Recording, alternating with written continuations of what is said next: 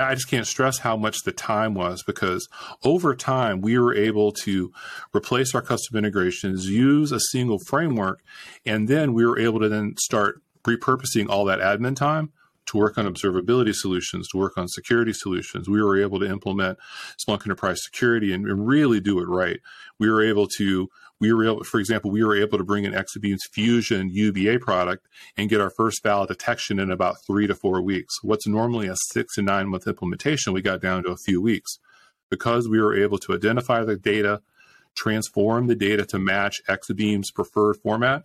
And, and, and, and so we were able to send the right data to the right tool in the right format. One thing I want to bring up is, and also expand that to also not only visibility, but also risk management.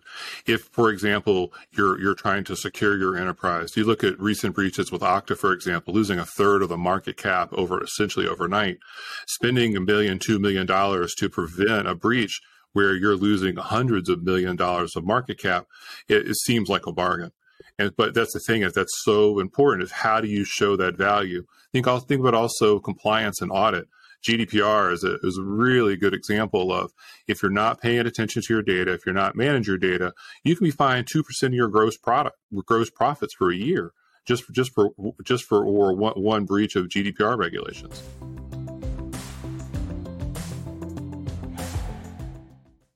Welcome to the Fine Flow podcast. I'm your host, Sean McDermott, and today we're going to be talking about log management.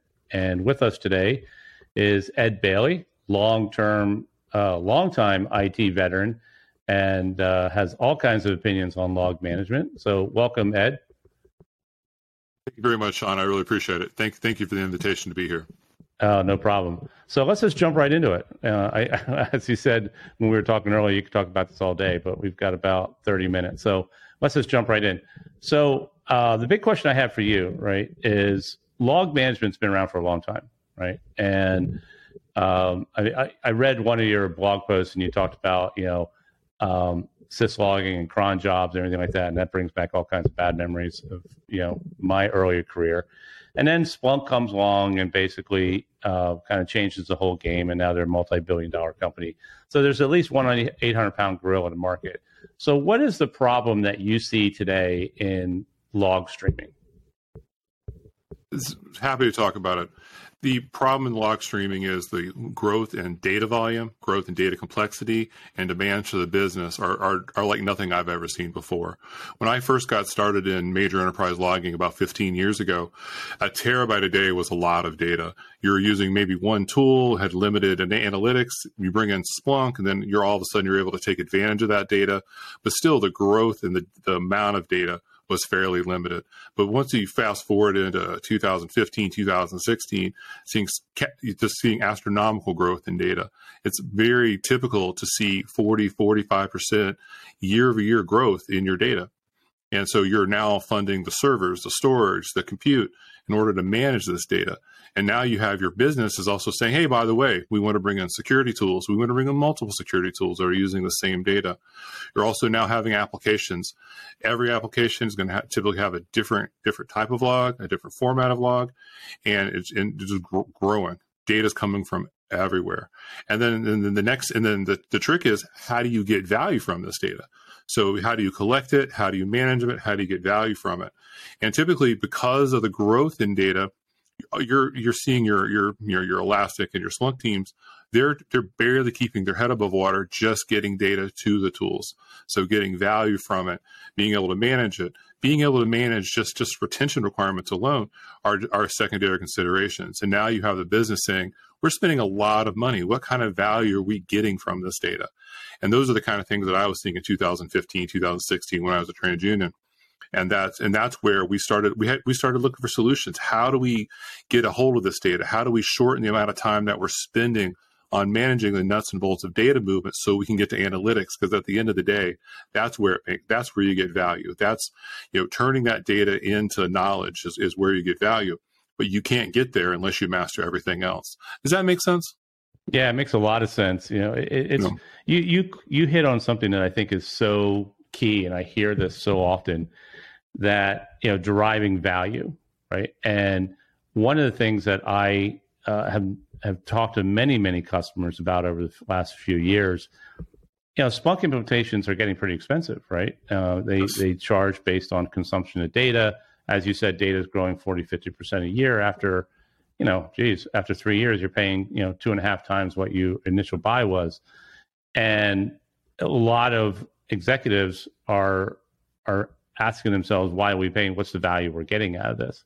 Exactly. And what I what I noticed too is that a lot of these these log initiatives are really staying kind of inside of the operations center at the lowest level, kind of the engineering, remediation teams. And there's so much valuable data in there that if they were able to bring that data up, bring more analytics at the executive level, I think executives would be asking that question a lot less, right? Right. But they're looking at it like, man, we're spending a lot of money on this. The engineers are saying we're spending a lot of money on it. Let's move to another platform like Elastic or something like that.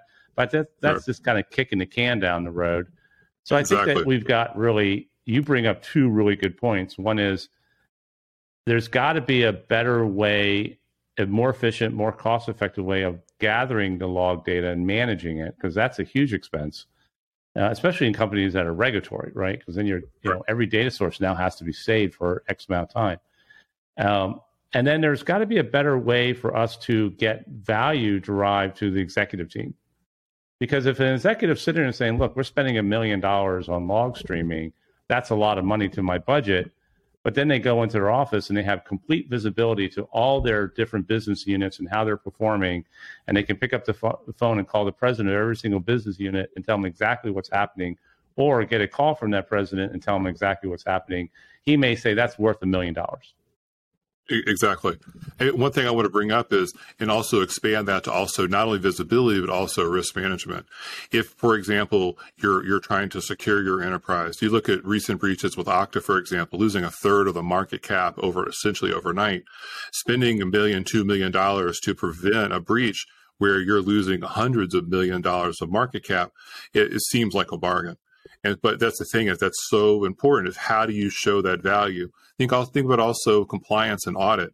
GDPR is a, is a really good example of if you're not paying attention to your data, if you're not managing your data, you can be fined two percent of your gross product gross profits for a year just for just for just for or one, one breach of GDPR regulations. And so there's managing that data has real value, but you have to have your arms around it. You have to be able to show that value, and that's where that analytics component is so important. But the hard part is how do you get there, and that and that's where I'd, lo- love to go into detail there. Yeah, uh, you bring up so many good points, and I think that that risk management uh, to the bottom line and to your share price. You know, I I sold one of my companies to BMC back in the day and had the chance to st- spend some time there at a, at executive level and I learned all about earnings per share and the importance of that in board meetings. And you know, I sat in a couple board meetings.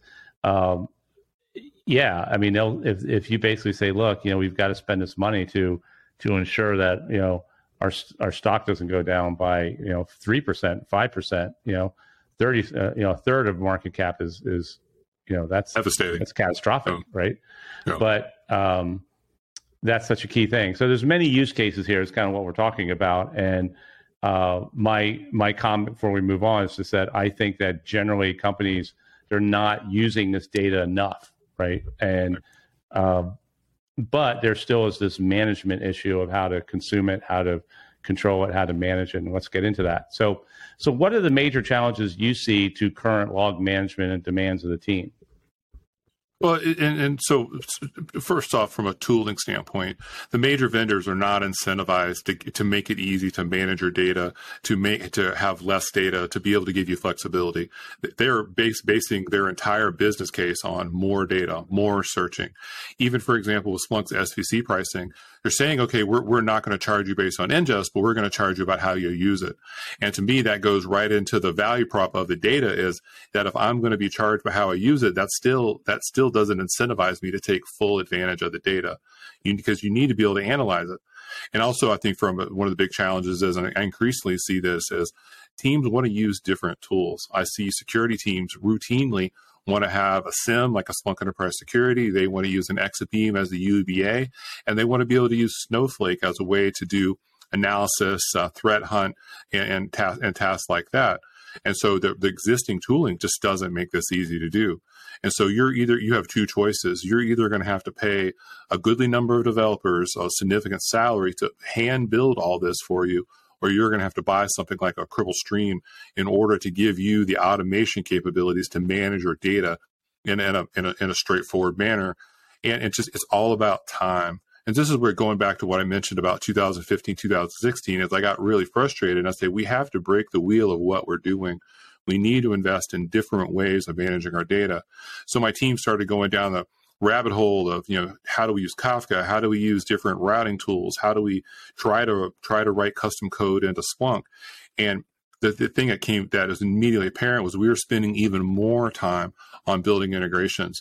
Every integration, for example, we would allocate two weeks in order to build the integration. But then we do the next integration. So I'd have to allocate a certain amount of time to support the first integration. 20 integrations in, my entire capacity of the team was gone because we not we not only do we have to build new integrations, but we have to support the old integrations. And so I quickly this like this this is just not going to work. And that's where we started looking and, and we started we just completely stumbled into something called Cribl Stream, where you had that ability to visually manage your data, visually control your data, and and, and also do it all in one tool. And so instead of having to use Apache NiFi, having to use Kafka, having to use various syslog servers, having to use Splunk heavy forwarders, we're able to replace all of that with one framework. And it, tra- it transformed what we were able to do from from so many aspects. So give, just to give you one example, we didn't have to build custom integrations anymore. So we were able to use an existing framework, write a little bit of code, and we were we were able to start is we were able to take that two week sprint for every integration down to a few hours. So typically, I found three to four. So two weeks went to three to four hours for every integration. And from a support standpoint, we use the vendor to maintain that. And so that the, it, in the, the time and the capability was was was the was the the focus for me. Another big issue for us was retention. Had enormous retention timelines. I had certain types of data that we had to maintain for seven years. We had one type of data that we had to maintain for the life of the payer plus seven years. So essentially infinite. So how do we pick out the right bits of data? How do we put that data into cheap storage? How do we separate it for all these audit requirements? And so, and that was, and that was another from a risk management standpoint was was was an even bigger deal. And so having cap- having so capabilities. Those were, regulatory, those were regulatory demands on you for keeping the data. Yes. Yeah, so PHI, so PHI, HIPAA, PII, SOX, GDPR was another big issue. So I had three lawyers who just wanted to tell me about all about GDPR, and that's all they wanted to talk about. We'd have to meet and have to go. How do we depersonalize this data so that we could use the data, re- use the data reliably, and not get fined? And so we'd have these meetings and how do we detect this data? So for one example, there was a business unit that was doing business with Europe and America. Think of this GDPR data as almost a contagion. If it's coming in the same stream of data with your non GDPR data, you have to treat it all as if it's GDPR in scope. Mm. So that means you have to limit it, you have to give the ability to delete it, all these different things. So one of the things we did is we used Cribl Stream to tag and identify data that was GDPR compliant to, to, to separate it from the stream and put it into a GDPR instance of Splunk. And so that's an example of how we were able to limit our risk and manage our risk by putting this putting this subset of data over where it needed to be, and then we could treat the rest of the data as if it was just typical corporate data.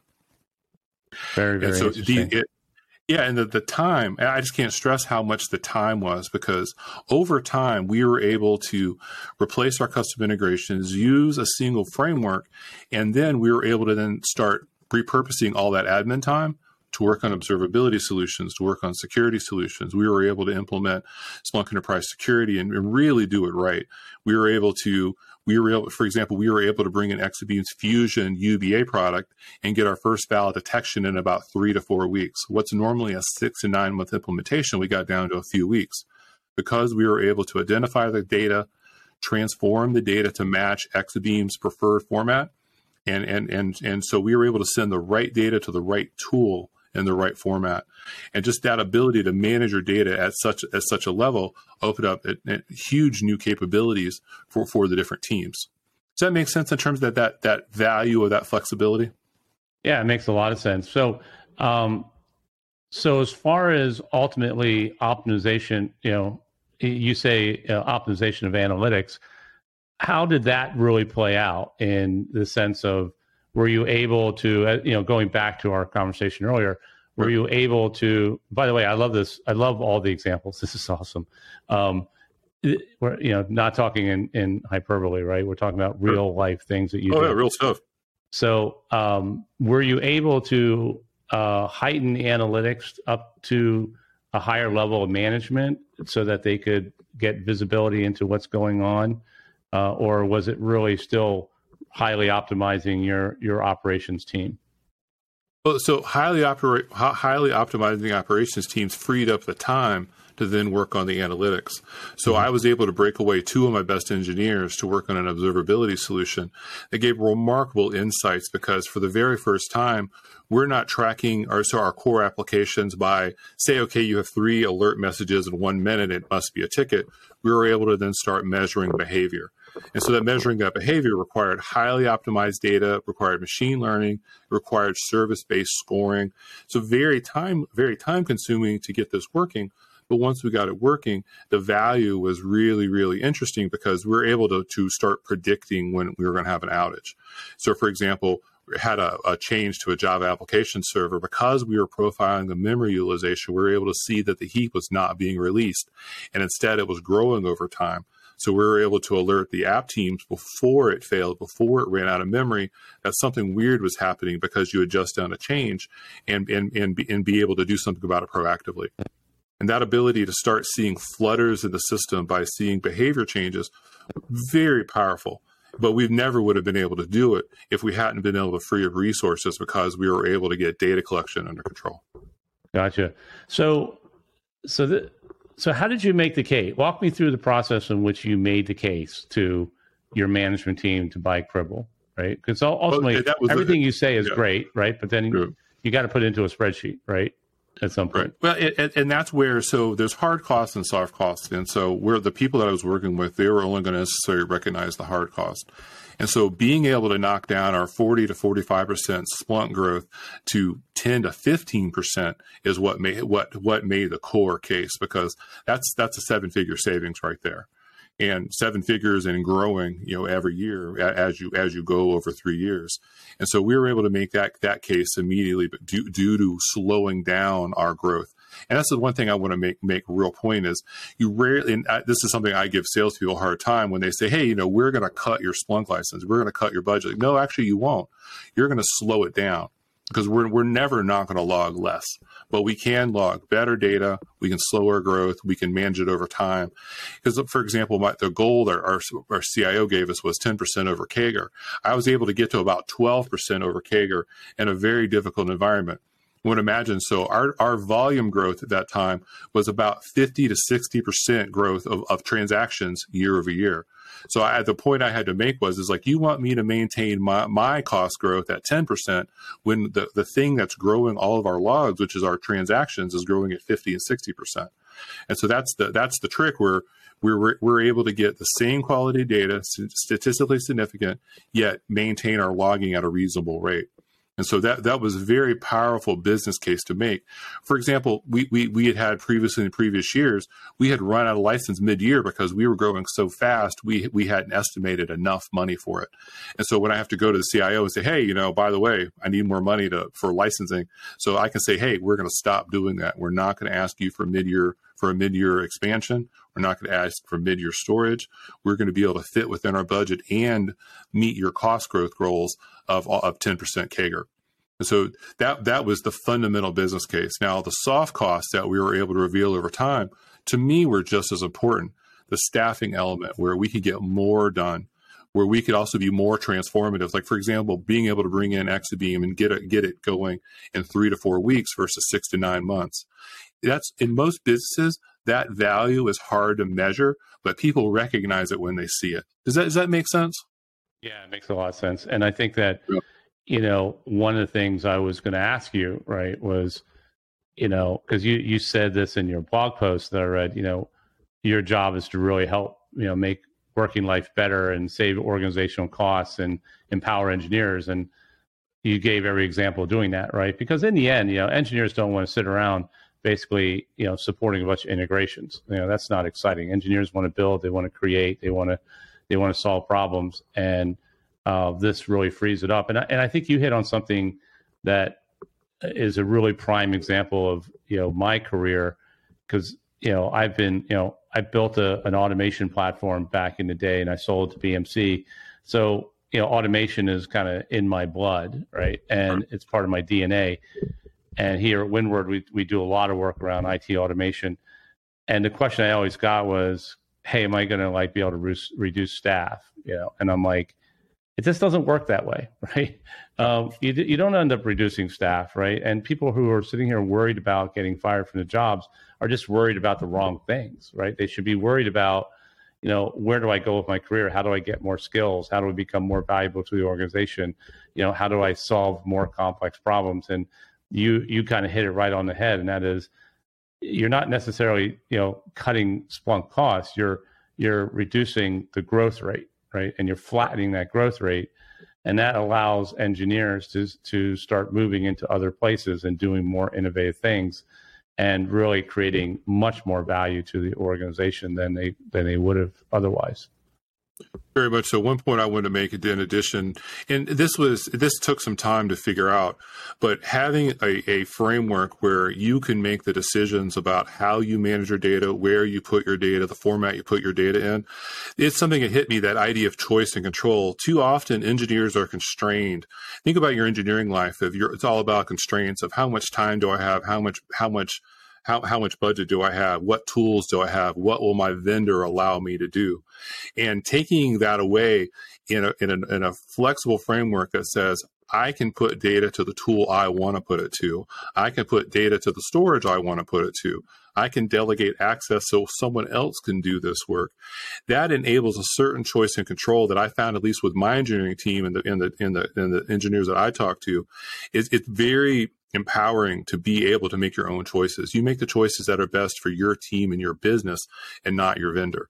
And too often that's why I find in the, in this business that you have to do is you're you're looking at a you're looking at okay, what is my what is my logging vendor's ecosystem support instead of I want to do what I need to do. I want I want to have Splunk and Exabeam working together and, where where they're normally that's cat mating cats and dogs. And so it just it, it just that that empowerment level for engineers is extremely powerful. And I found that like my team responded to it. They loved being able to be creative. They loved being able to get things done quickly and get rid of the toil so they could do something interesting, like we're talking about dri- driving real business value. Yeah, that's awesome. I, you know, everything you're saying is resonating. I'm working with a client right now that is really kind of stuck, right? They're stuck because they've got a number of, they got tons of tools, as most large enterprises do. Yep and you know they've got all kinds of vendor lock-in right and not only vendor lock-in outsourcer lock-in and they're really kind of stuck of like how do we provide a better capability to our stakeholders when we've got you know really the control is with other other people outside their organization exactly. and yep. to be able to bring that and this is kind of what we're working with them on it's like okay how do we bring this back in you know, build a more flexible, you know, what we call service reliability platform that brings in and adds flexibility and puts the control back in front, back in their hands so that all they need to do is just take feeds in and then they can move that data around. They can put it into different servers and storage, into different automation workflows and things like that. So, yeah, you're uh, you're singing my song. So I love it. Yeah, and engineers love it too. That's just that ability to make your own decisions. I mean, because too often it's just not your decision; it's someone else's. Yeah. So, so where do we go? Like, what do you think the what do you think log management is going to look like in the next three to five years? Well, I think from it, so it's going to have to keep scaling. It's going to have to keep growing. Another thing that personally I'm a bit really focused on is making it easier. These these too many of these tasks are still too hard. How do we make it easier? How do we make it more approachable? I'm really proud to work with some of the some of the user experience people at Cribl about about cutting down the number of checkboxes you have to do in order to accomplish a, a, a task. And this is something I hope for the whole industry, where the where the entire industry is looking at common standards and working together and integration. Unfortunately, I don't see that happening because I mean vendors are going to be vendors, and when when lock in is part of your retention strategy, that a lot of these things we hope are just aren't going to be there. But I just I keep pushing, but, but personally, always talking about standards, making this easier, and giving people choices. Yeah, I think also driving toward better data analytics is really important. I think we need our engineers to understand data better to still keep driving value because you you got to turn that data into nuggets of something. And so, and then that's and that's where you know how do we get there is is the key. And so, just keep pressing forward and keep working together. I think is going to going to be the way toward the future. Does that make sense?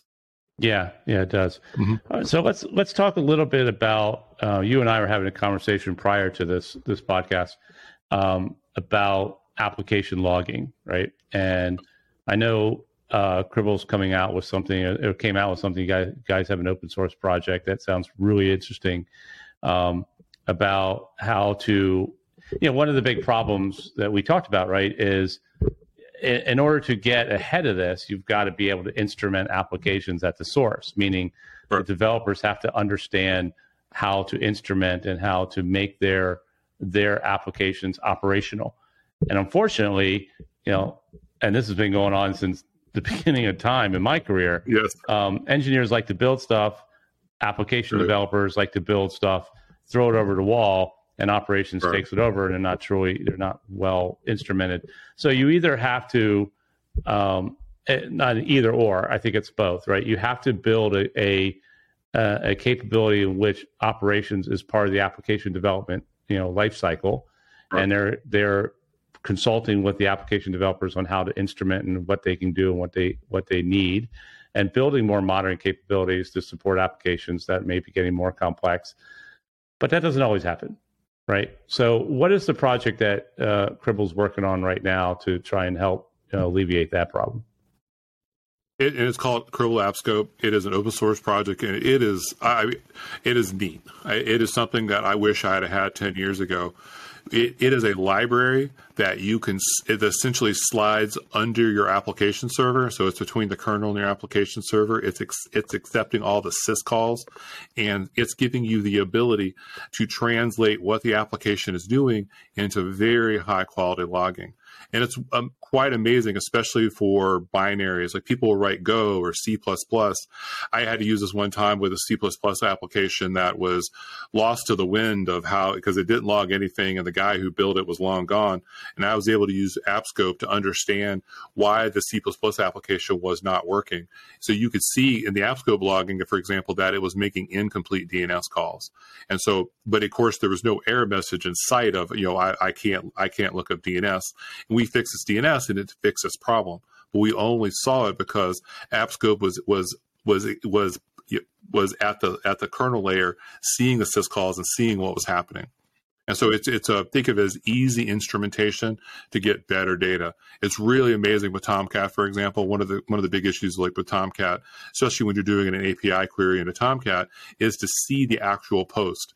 You imagine that with your SRE background, that you you're you have a client who's sending an incorrect API call into a Tomcat server, but unless you can see how Tomcat's seeing it, it's very difficult to troubleshoot.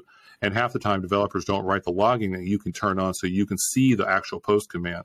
But with AppScope, you can see exactly what's coming on. You see the formatting.